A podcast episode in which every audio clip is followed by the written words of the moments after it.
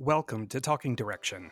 I'm Gabriel Stelian Shanks, the Artistic Director of the Drama League, and I'm here with my friend and co host Nilan, our Associate Artistic Director. Hi, Nilan. Hey, Gabriel. And also to our listeners around the world, thanks for being here. Our guest today, Rebecca Taichman, is a director whose commitment to new work I think really stands as an example of what rigorous contemplative investigation of new ideas and voices can be in the American theater. In 2017, Rebecca received the Tony Award for Best Director of a Play for Indecent, which was credited as co created by both Rebecca and the playwright Paula Vogel.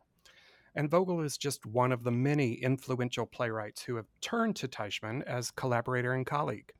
In recent years, she staged the world premieres of Schoolgirls or the African Mean Girls play by Jocelyn Bioh, Familiar by Danai Gurira, Luck of the Irish and Milk Like Sugar by Kirsten Greenidge, and a string of incredible partnerships with Sarah Ruhl, including Stage Kiss, Orlando, The Oldest Boy, and How to Transcend a Happy Marriage. In New York, audiences have been able to know Rebecca's work intimately at Playwrights Horizons, Lincoln Center, The Vineyard, Classic Stage Company, Second Stage, and New York City Opera, among many others. But she keeps equally busy across the United States with multiple productions at the Old Globe and La Jolla Playhouse in California, the Shakespeare Theater in Washington, D.C., the Oregon Shakespeare Festival, New Jersey's McCarter Theater, the Huntington Theater Company in Boston, and many more. You can check out RebeccaTaichman.com for truly impressive body of work. And after quickly following Indecent with the Roundabouts revival of Priestley's Time and the Conways, Rebecca's current Broadway bound project, the musical Sing Street, has had its own fascinating journey. An encounter with John Carney's enchanting film of the same name led Rebecca to seek out its creator, who at the time was best known to American audiences for the musical film Once, which subsequently, of course, became a hit Broadway musical. Partnering with the author Enda Walsh, Rebecca obtained the rights and set about bringing Sing Street to the stage, ultimately finding its way to premiere at New York Theater Workshop, the original home of Once, where Sing Street made its off Broadway debut in late 2019. A transfer to Broadway was quickly announced for the following spring, and there was even a Broadway cast recording released, which you can listen to now on Spotify, Apple, and elsewhere. But I'm guessing you know what happened in the spring of hmm. 2020. Yes, as COVID 19 shut down theaters across the world, it also closed Sing Street's opening, as happened to so many shows during that time. But the story doesn't stop there. The musical is now planning what is being called a pre Broadway engagement in the fall of 2022 at Boston's Huntington Theater Company, with Rebecca returning to lead the production that began with her advocacy and determination. It's just one part of the fascinating story we are excited to explore today. Please welcome director, creator, and may I add with pride, Drama League Directors Project alumnus, Rebecca Taichman, to Talking Direction. Hi, Rebecca. Hi. Wow. That was like the greatest intro ever. I well, the whole thing. If only like 20 years ago or 15 years ago, I could have glimpsed that intro. I would have calmed down so much. it, it is really easy to put together that intro. I have to tell you, you have accomplished so many things, and we're just really excited to dive in today. Well, thank you. It means a lot. Yeah. Um, in the intro, Gabriel spoke about your commitment to the development process of your projects, which is one of the many reasons I think you are so admired by other directors in the field, by many artists in the field. Um, what do you personally find important in the director playwright relationship? I mean, I guess the most essential element of a really you know, meaningful, productive, and enduring relationship between a playwright and a director to me is trust. And um, and I think that, and maybe this is speaking on the director's side, like a really profound curiosity to understand what the writer wants their piece to do and to be so that it's not about an imposition of a set of my own ideas but rather a kind of process of hopefully excavating and you know, creating the most powerful version of what that playwright really, really wants to make. Um, and I think that's, you know, it's that process usually can build trust in a very meaningful way quickly with a writer in my experience because just the act of like the of, of deeply and authentically listening before you know kind of diving into here's what i think doesn't work or here's what i think you should do that it's it's much more about a like a really profound inquiry into you know okay if you so once i understand what a playwright really hopes the piece how the piece will impact an audience then from that place it's much it's a it's a more profound conversation around is the piece doing that? Does that make sense? It does. It does. Yeah i i, I wonder gabriel before we move on could you ex- expand uh, your thoughts a little bit on when you want to give a note to a playwright and because uh, i just think you have a history of working with some of the writers i deeply admire and the way that you help get that script to a place of production um, is key and maybe like how what's that process for you of like giving a note?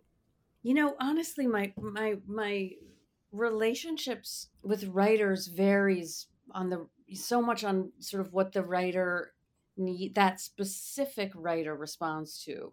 So i can say one thing uh, i've learned over many many years is that i never will kind of a- analyze a play before I've heard it out loud, which can be very frustrating in a way. If a writer wants, after I've read a play, if they kind of want, you know, tell me what you think doesn't work, I always very forcefully ask that a writer give me the opportunity first to hear it read.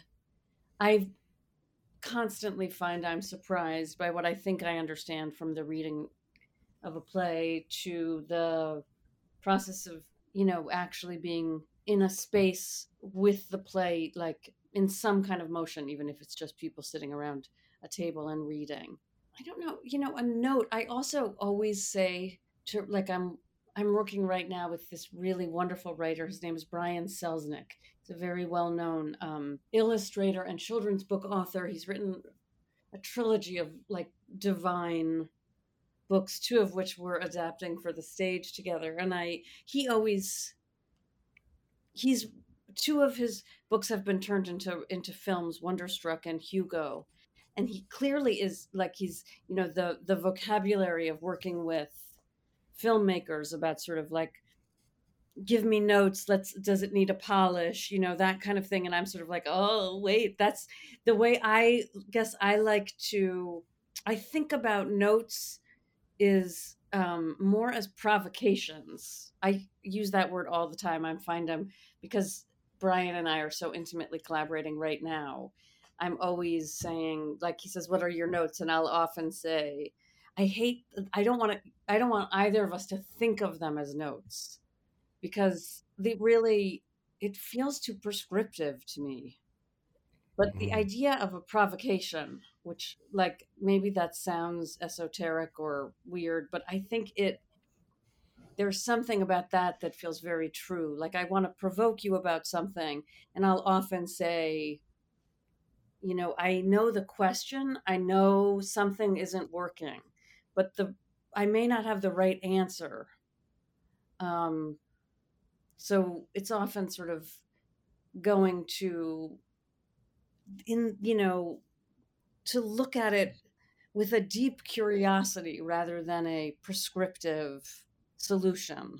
Yeah, I I really am responding right now. I literally just wrote down that notes as provocations feels to me like an idea of positive energy of exploration of of mm-hmm. a, a, mm-hmm. meant to have artists engage in a path together and it and it kind of parallels with something I knew I wanted to talk to you about today in in my preparation and research uh, for talking to you I found an interview you did about your rehearsal practice and in it you were talking about creating safe space, which is a phrase I think a lot of directors wrestle with, and I and I think it's you know um, something that is especially in the conversation, in the ethos right now for directors. But in this interview, you defined what you meant by safe and it and it blew me away a little bit you and i'm just going to quote you a little bit you said you try to create a space where people can get frustrated where mm-hmm. they can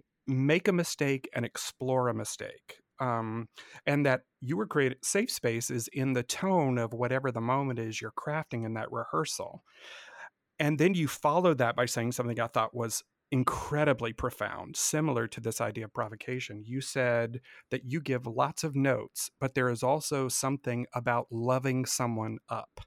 The value of that, how powerful that can be.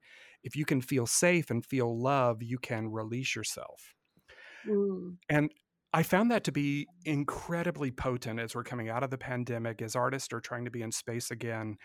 Um, and then I looked at the timestamp on this interview, and you said this in 2009, you know, uh, uh, over a decade before the calls that we're currently having in this moment.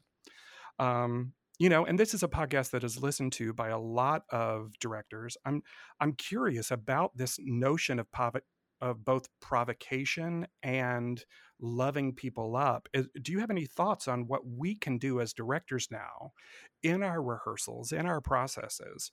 to to bring that sense of of provoked exploration and love into a room. Wow, well thank you for reminding me. it's, interesting to me that it's like all those feelings have persisted or those beliefs for so long. Now that's in me. You know it's when you said it was 2009 i it's moving you know that i guess that's that has remained the core and defining organizing principle in a way for mm. me. I'm just thinking what's it's such a provocative and moving question. You know how do you how do you create a space where people feel comfortable and welcome seen you know and valued and like they can invest um artistically like be vulnerable? And one of the one of the ways that i guess i i don't know it's very deep in my like dna a belief about what makes a space safe is or a room a process safe is the ability to talk about very difficult feelings or experiences and not deny that they're happening. Like I'll often feel it's been a while since sadly since I've been in you know a real rehearsal room but eh, over the years if I feel somebody is frustrated or sad or you know angry I'll immediately ask them and I can't help it like it's not a it's not strategic I just I can't I'm not good at sort of a state of denial about a negative experience. So I remember once a chorus, like somebody in the chorus, I guess actually the ensemble, I should say, of a Shakespeare. Like they were, you know, standing way in the back, and I was like, I think you're upset. What's upsetting you? And I remember the actor was like, Can you just please like just ignore me you know like right yes i'm having a hard time but i don't need i don't need to talk about it um but it's it's like antennae my antennae are so up to um the feelings or what i sense and i'm not always of course i miss things and i'm not always right you know but i do find that if people feel i have found in the past that if people feel they can say what's wrong? it's the most effective way you know, to really get to know each other, what each other needs, and create a space in which you feel like, hopefully, the group feels safe enough, you know, to be the, authentically themselves. I also always say, and I really believe, you know, bad ideas that you might think are bad ideas or impulses that you might negate are welcome. Uh, that, you know, often I think we and I could say I like judge a first impulse as being stupid or seems simplistic or something. And I'm always reminding myself not to judge like that because sometimes there's gold you know in in that first idea or first instinct that you can miss because you're trying to impress or you're trying to you don't want to seem like you have you know simplistic ideas or whatever some idea of who we're supposed to be and that i find whenever i say that and i always sometimes lately like in the past couple years i forget to say it because i just like so think it's a given now but i'm always working with new people and i find people just breathe this huge sigh of relief you know like have your worst possible idea in this room. Bring it. You know let's explore. Let's not say no to those impulses.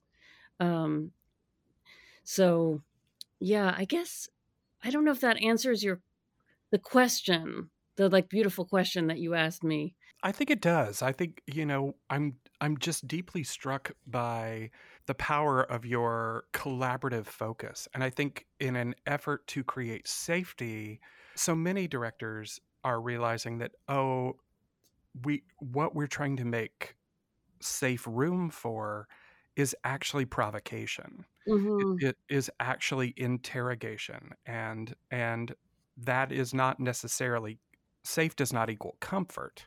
Safe equals the ability to explore. Yes. Um, mm, and I really mm-hmm. love. I, I am just uh, deeply enamored with that. So thank you. Yes, you answered that perfectly. Hallelujah.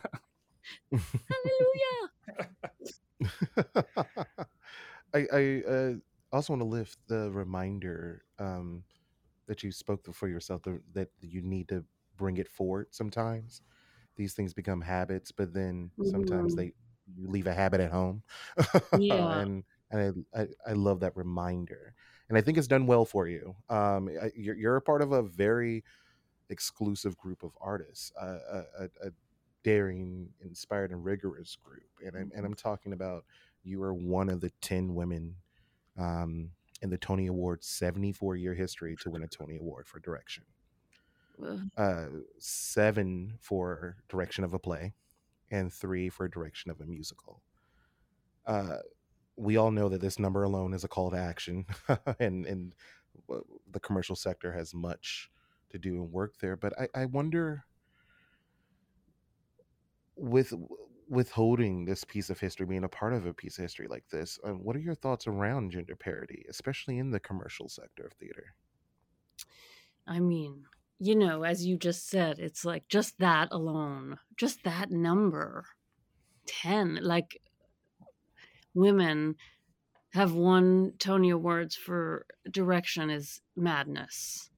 I think just a just a cold look at basic numbers tells everything both in terms of gender and race. Like it is, I think Rachel Chavkin said when she won a Tony Award, she said something like it's a, you know, it's a profound lack of imagination. That it's such a very small, very limited kind of person that has access to those opportunities, mm. and mm-hmm. uh, it's it's it's extreme. If you're actually willing to open your eyes and really look at it, it's a very stark out out of balance picture in many many many many ways. Hopefully it you know change is afoot but it's uh sometimes i think like we just need somehow like publish really publish all the numbers. You know just do like an accounting in of you know how many artistic directors of color are there? How many women female artistic director you know if if like the starkness of the numbers tells such an extreme story and uh it's it was you know starting doing this a long time ago it was very hard um, as a white woman it was it was just it was really challenging to be just to get the work and then also to not have a negative reputation quickly mm-hmm. and hmm. easily that I always felt. I mean, it's it's different now, but I did always. I felt very much that I was walking this. There was like a tiny space where I was not perceived as like a real bitch or a like an indecisive um like pushover and it would flip from one side to the other like very easily and very quickly and i was always like thinking like what is how what is that little space between those two perceptions you know as a leader as a as a woman leader in a space where there had been so few women leaders?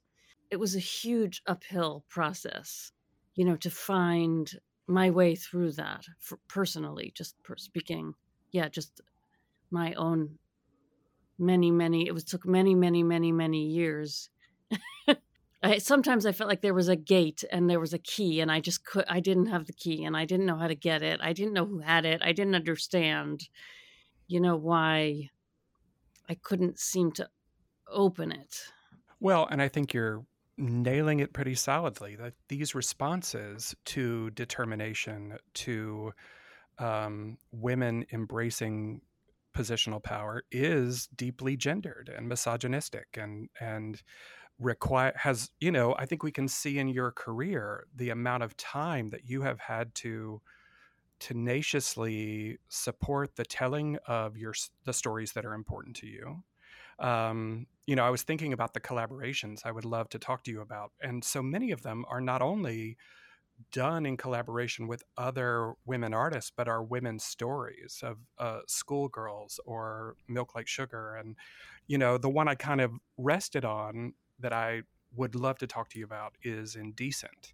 Um, and uh, just in full transparency to our readers, we were lucky enough to have you join us uh, prior to the pandemic as a guest speaker at Director Fest, and and in that discussion, you told the story of the creation of Indecent, and um, just for any listeners who are unfamiliar, I will catch you up. The, the play Indecent follows the original historical production of Sholem Asch's 1923 play, The God of Vengeance, which is a really important work in its um, in the Yiddish theater movement, in the LGBTQ theater m- movement, and in the portrayal of women. Um, I think. Um, and that production, of course, represented a same sex love story that saw the arrests of company members for indecency, giving the piece its title. And what audiences may not know is that this project actually starts 17 years before its Broadway premiere as your thesis project at Yale, where you brought together the text of this 1923 play and the transcripts of the trial. Um, and then over a long period of advocacy of yours and bringing in Paula Vogel as a collaborator, you you I I and responding to all the things you were just talking about, um, this piece found its way to become a, a you know modern classic. So i know you've told this story before i've heard this story before but would you mind sharing any recollections or or lessons in what we're talking about on how you got this show from Yale to Broadway. Oh my God! Big big thought, but it it, no, it just feels totally. like contextual. You just you just know everything about me. um, I uh, I first read Sholem Asch's play God of Vengeance in my first year of graduate school, and uh, it started then. I was working with a dramaturg named Rebecca Rugg, and we found the transcript from when God of Vengeance, from the trial, the obscenity trial that surrounded the play production in 1923 on Broadway. And it happened to be housed at Yale, which is where we were students. And that transcript. So we sort of thought, oh, wouldn't it be interesting to look at it? And then, you know, two hours later had this massive document. And really, my three years as a graduate student were pulled together by trying to figure out how to tell the story of what happened to the play. And it turned out that everything was housed at Yale. I mean, it was just amazing, really. Sholem Asch, the playwright, his papers are are kept at Yale, and Harry Weinberger, who was the producer of the play on Broadway in the 20s and also then the defendant of it in court. His papers were at Yale. So it was an incredible sort of fall down a rabbit hole, you know, into this moment in the 20s in New York. Um, with like original documents, you could sort of, I felt like I was with those people in some way, you know, their handwriting and their personal notes. So I became really obsessed with the story of the of what had happened um and i guess i felt by the time i graduated like i had inherited this memory and i had to somehow caretake it somehow. I was my attempts at sort of encompassing the complexity of it on stage weren't successful. So i had i'm not a playwright i am a dramaturg and an editor um, but i so what i was attempting to do was combine found materials, so the transcript of the trial combined with the text of the play. It was at that time called The People versus the God of Vengeance. And there was something there. You could feel like there was a an important story wanting that should be told and not forgotten. And really my process was from there was about finding the a collaborator who could do what I can't do and who would have the passion for the story that I had, who could share that passion. And, you know, the miracle was that Paula Vogel said yes. I mean, I barely had the spoken the idea, and she said yes. So she knew of God of Vengeance before I brought the idea to her. And I think we we sometimes talked about it as like two Trekkies that found each other, you know, in a very unlikely, in an unlikely way.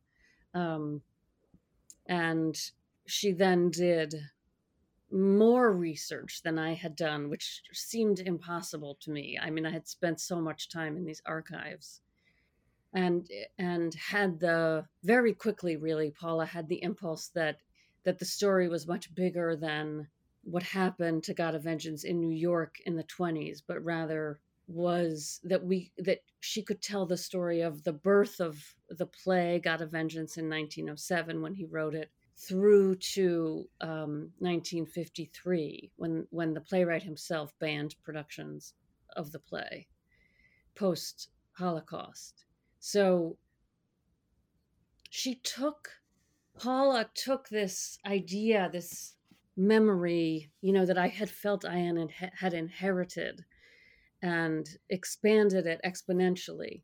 It was a very intimate, very extraordinary process creating the piece together. And um, Paula is, you know, not only a really brilliant writer, she's also a brilliant teacher. And so you know, witnessing Paula's process and how she how she thought about write the writing of a play, the development, you know, of a an idea into actual embodiment was an incredible sorry, was an extraordinary gift. There I remember joking with Paula at one point about whether we could just keep extending the process of making it because it was so fun. And um and so beautiful to kind of figure it out together.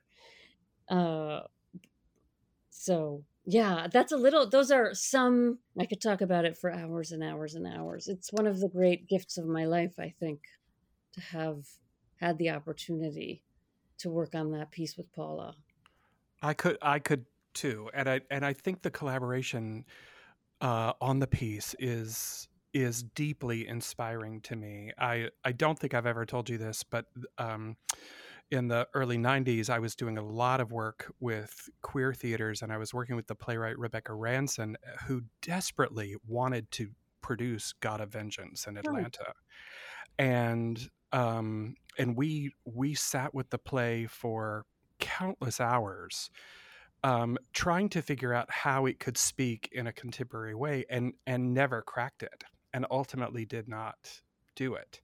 Um, and I remember reading about uh, Indecent and and think and being so grateful that artists of you and Paula's caliber were tackling this And then when I saw the play, to see how Paula had contextualized it, how you had created space for a larger canvas for that conversation, it, it just really deeply moved me. And so I, I've never told you how grateful I am, but it's a play. God of Vengeance is a play I have sort of loved and had in my back pocket for a long time. And wow. thank you. Thank you for that.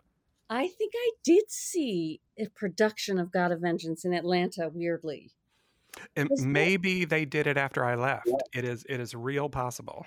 It was um, I think Joe Chaikin directed it. Um Oh, it's sec- at seven stages, maybe. Yes. Yes, Joe did a lot of work there. Oh, yeah. that's interesting. Yeah, there was a. I mean, it's so.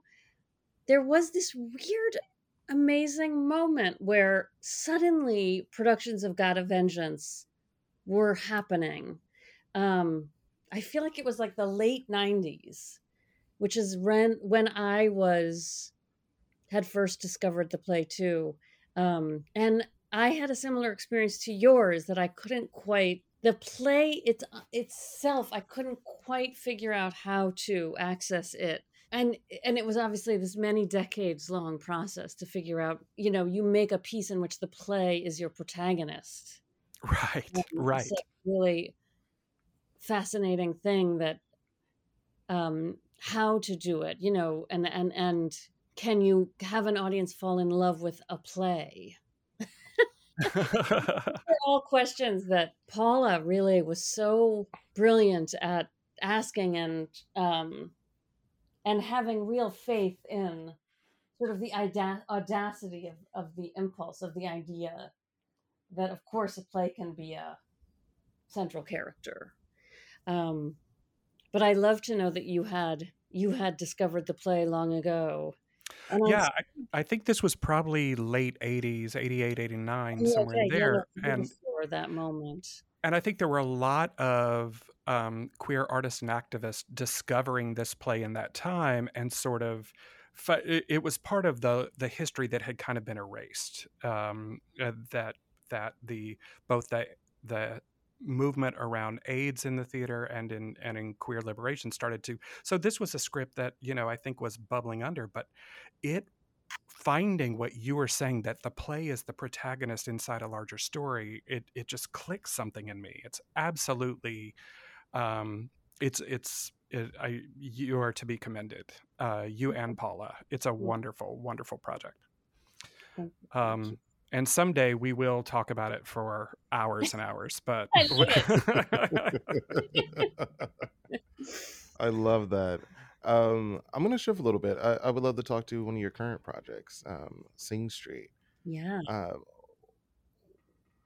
I know I was uh, very excited to read that the announcement of the pre-Broadway run at the Huntington soon in the fall. Yeah. Um, and and this musical seems to me to be a story still in the making, but also instructive about how theater artists have navigated the pandemic and, mm. and, and ensured that important stories get to their audiences. And I also want to say that Gabriel and I, Lord, we're the people in this office that have a good dance break. We got to keep it light and joyful. Um, and um, Riddle of the Model is is a big hit here. um, it has been more than one dance break in the Drama League offices. The Sing Street soundtrack. I love that. I mean, everybody needs a little 1980s new wave energy. love it. Um, and and I guess the, the, where the question lands is, um, what has it been like? You know, to personally to, to to shepherd this musical through this difficult period in the American theater. Yeah, it's been such a difficult time for so many people and like and you know and to actually witness and be part of an ent- our entire industry shutting down you know i just never i could never have dreamed that was possible. Um mm. just devastating and terrifying. And uh we were on the we were in the first day of tech on broadway for sing street when everything uh closed and like everybody i think or most people never would have ever guessed i mean i remember you know a zoom with the company sort of like go i remember saying let's all guess what the new opening date was going to be and it was like you know the longest anybody imagined it might last was like three months.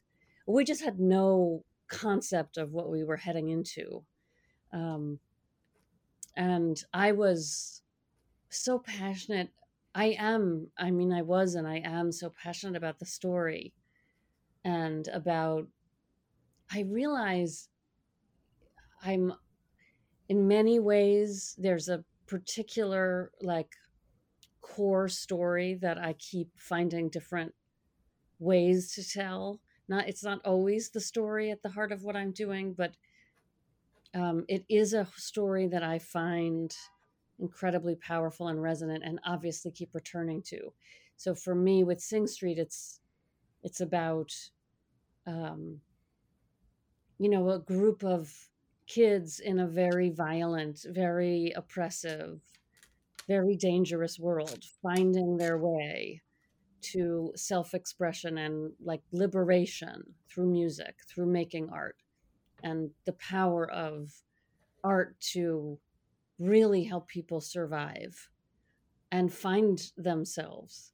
Um, and so, in a way, the meaning of Sing Street, because you know that meaning has just own, has become more kind of potent to me having lost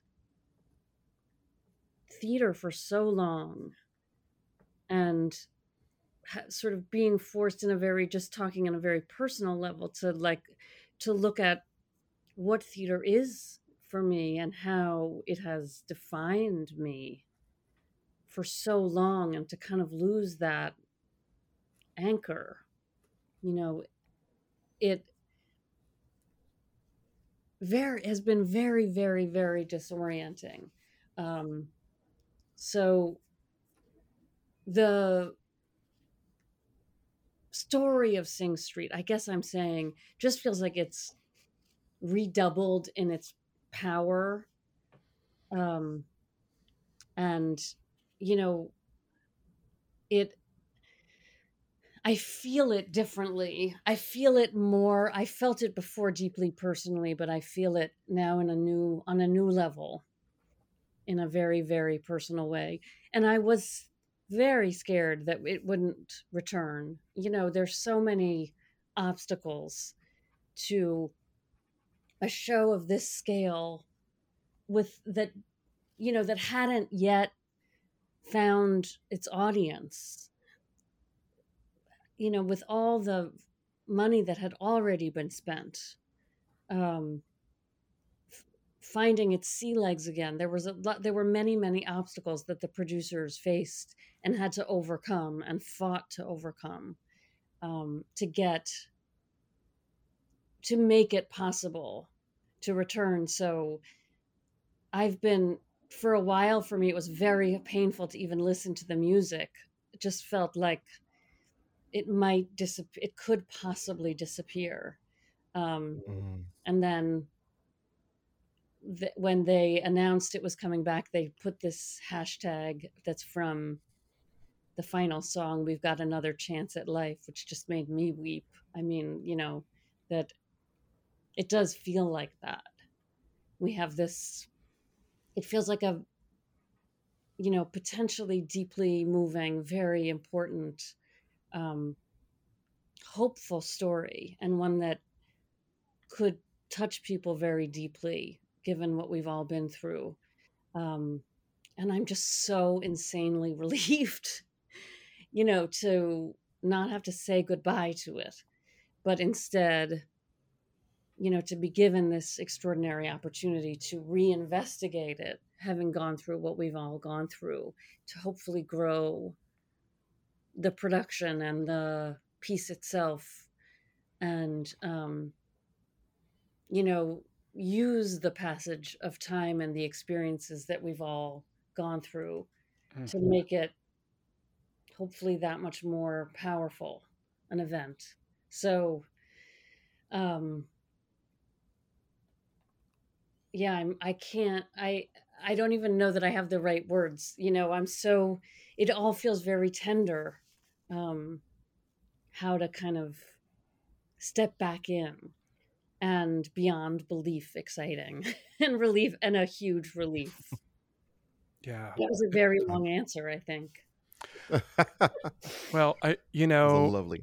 Yeah, it is. And I I'd also just say Rebecca, I'm a I'm a big believer that art finds its time and what I remember about Sing Street watching it at, at New York Theater Workshop was how joyous it felt and and how much I needed to see people who were struggling. You know, it's set in the early 80s in, in Dublin where no one has a job, you know, and, um, and, and to find joy in, in their experience. And I, you know, I don't know the work that you have done on it or, or how it will exist in this new manifestation, but it feels like there are resonances inside that story that, that could will resonate for people in this moment. So, uh, you know, congratulations on persevering to to everyone on that team. I'm I'm excited to see it again. Thank you, thank you. Yes, I think it will. I think it will. Um, it I can say for me, you know, and for everyone working on it, it feels like it's it is moving in a different, in a new way. It sort of has that joy and that like explosion of joy i think. But mm. it's like there's more access to the moment that it's coming out of to that sort of extreme isolation and that like extreme fear in a culture. Um, and then the like tremendous power of coming together and making something making something that has meaning, sort of out of a culture of fear. Um, I, you know, I I wish and that definitely speaks to the times. Yes, it does. It does, mm-hmm. and I mm-hmm. think it. Um, I'm I'm I'm sure the production will grow. I can't I can't wait. Us too. Well, uh, unfortunately, I am seeing that we are coming close to the end of our time. Um, but we do have a couple of questions, sort of fun questions, that we are asking of all the directors who join us for this podcast. Um, and I'm going to start with a conversation about your bucket list. You know, when I when I think about your career, that you have worked with you know such extraordinary artists um, and especially playwrights but i'm curious on your bucket list, are there any plays you are still dying to do someday? Uh, artists you would love to collaborate with that you haven't yet? Does anyone come to mind? So many. the list goes on and on and on and on. Um, you know what I've come to really love doing is it's sort of more akin to indecent, the process around indecent, which is coming from the inception so an, taking an idea and really then building like a family around that idea and and figuring out how to how to bring it to life and i'm lucky enough to be doing that on a bunch of several large scale pieces.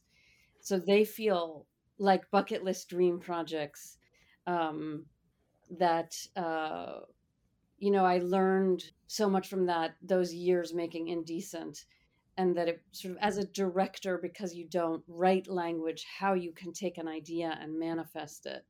Um, that's probably uh, right up there is you know these i remember the feeling in the room in indecent where i thought just even at the very first preview i vividly remember thinking these 300 people know this story and they didn't know it last night. And if nobody else ever learns it that's enough.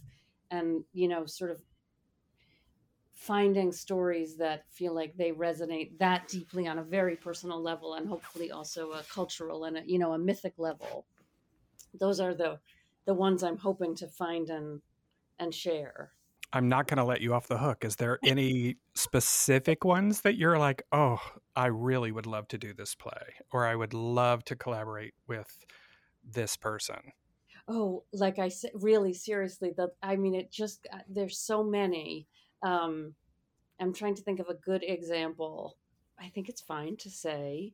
Um, there's a British um, pop artist. Her she called her name is Self Esteem.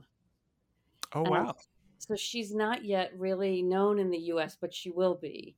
She writes these incredibly, you know, fierce, powerful, very funny, um, like badass songs about like it's particularly about impasse empowerment and about like just the like the actual act of loving oneself and what is you know like wild liberation of just stepping into owning that she and i that's one one artist that i've found i think of like these people sort of as fellow travelers you know that we're and we're dreaming out a piece to make together. But they're really um there are so i'm, I'm finding a more and more. I want to be working with music. I'm working with um, the rapper lupe fiasco also on making a new piece. Uh, mm, so mm. these i think it's really exciting to me right now to work with um, songwriters who don't come out of theater and who but who are really interested in telling stories that have that can like really touch something profound culturally so i don't know there's a lot i don't know if i'll have time to do it all that i i i think it just i'm really intrigued to discover self esteem and obviously Lupe Fiasco. And before I turn it over to Nilan with the last question, I'll geek out again on your career a little bit and say, um, as a young person, there was a band that was not deeply popular here in America, but did have one big hit here. Uh, called Mary's Prayer by a band called Danny Wilson. And mm-hmm. the major composer of that is the com- composer of Sing Street um, and the joy that it brings me to rediscover Gary in this context. I just can't tell you. Um, He's so insanely good. He's so brilliant. I mean, his music is just extraordinary. Yeah, it's you know, uh, and he's now created a through score with sort of underscore the. Sing Street. Oh, terrific! Yes, so gorgeous. Yeah, so that's a that's a shout out for Sing Street fans. Go look at the band Danny Wilson. I love that. Um, and the the closes out. You you you had a moment of this at the very top, um, after um the intro, intro speech on you happened, and I saw you run to that pass you, um, and I'm wondering what advice would you give your younger self? If I could like hold hands with my say 20 year old 22 or something i think i would just say don't worry like calm down it's going to be okay that's that's the advice I would give. Faith. I love the relief. I, I don't. It's weird because I hope the listeners can feel it. But you, I did such a relief, a, a breath out, just an exhale because I felt your exhale, and I was like, oh, that's that's electric. That's a gift. I did too. I, I, you know, our ability to be kind to ourselves is something I think we have to learn um, yes. over time, and um, having faith that it will be okay is hard sometimes. But, but certainly useful. Thank you so much for that, Rebecca. Thank you guys. Yes, uh, we're at the end here. Thank you so much for your time. It's been lovely, lovely getting to talk to you. You as well. Seriously. We'll see you again soon. Bye-bye. Bye. Thanks for listening to Talking Direction. Keep up with every new episode by subscribing while you're here. Also, let us know what you think. You can follow us on all social media platforms with the handle at Drama League. Talking Direction is a program of the Drama League of New York, America's only nonprofit home for directors and the audiences they inspire, offering essential services and resources to artists in their time of need. Please join us in this effort by visiting dramaleague.org and click donate. Or better yet, be a part by becoming a member. Thanks for listening.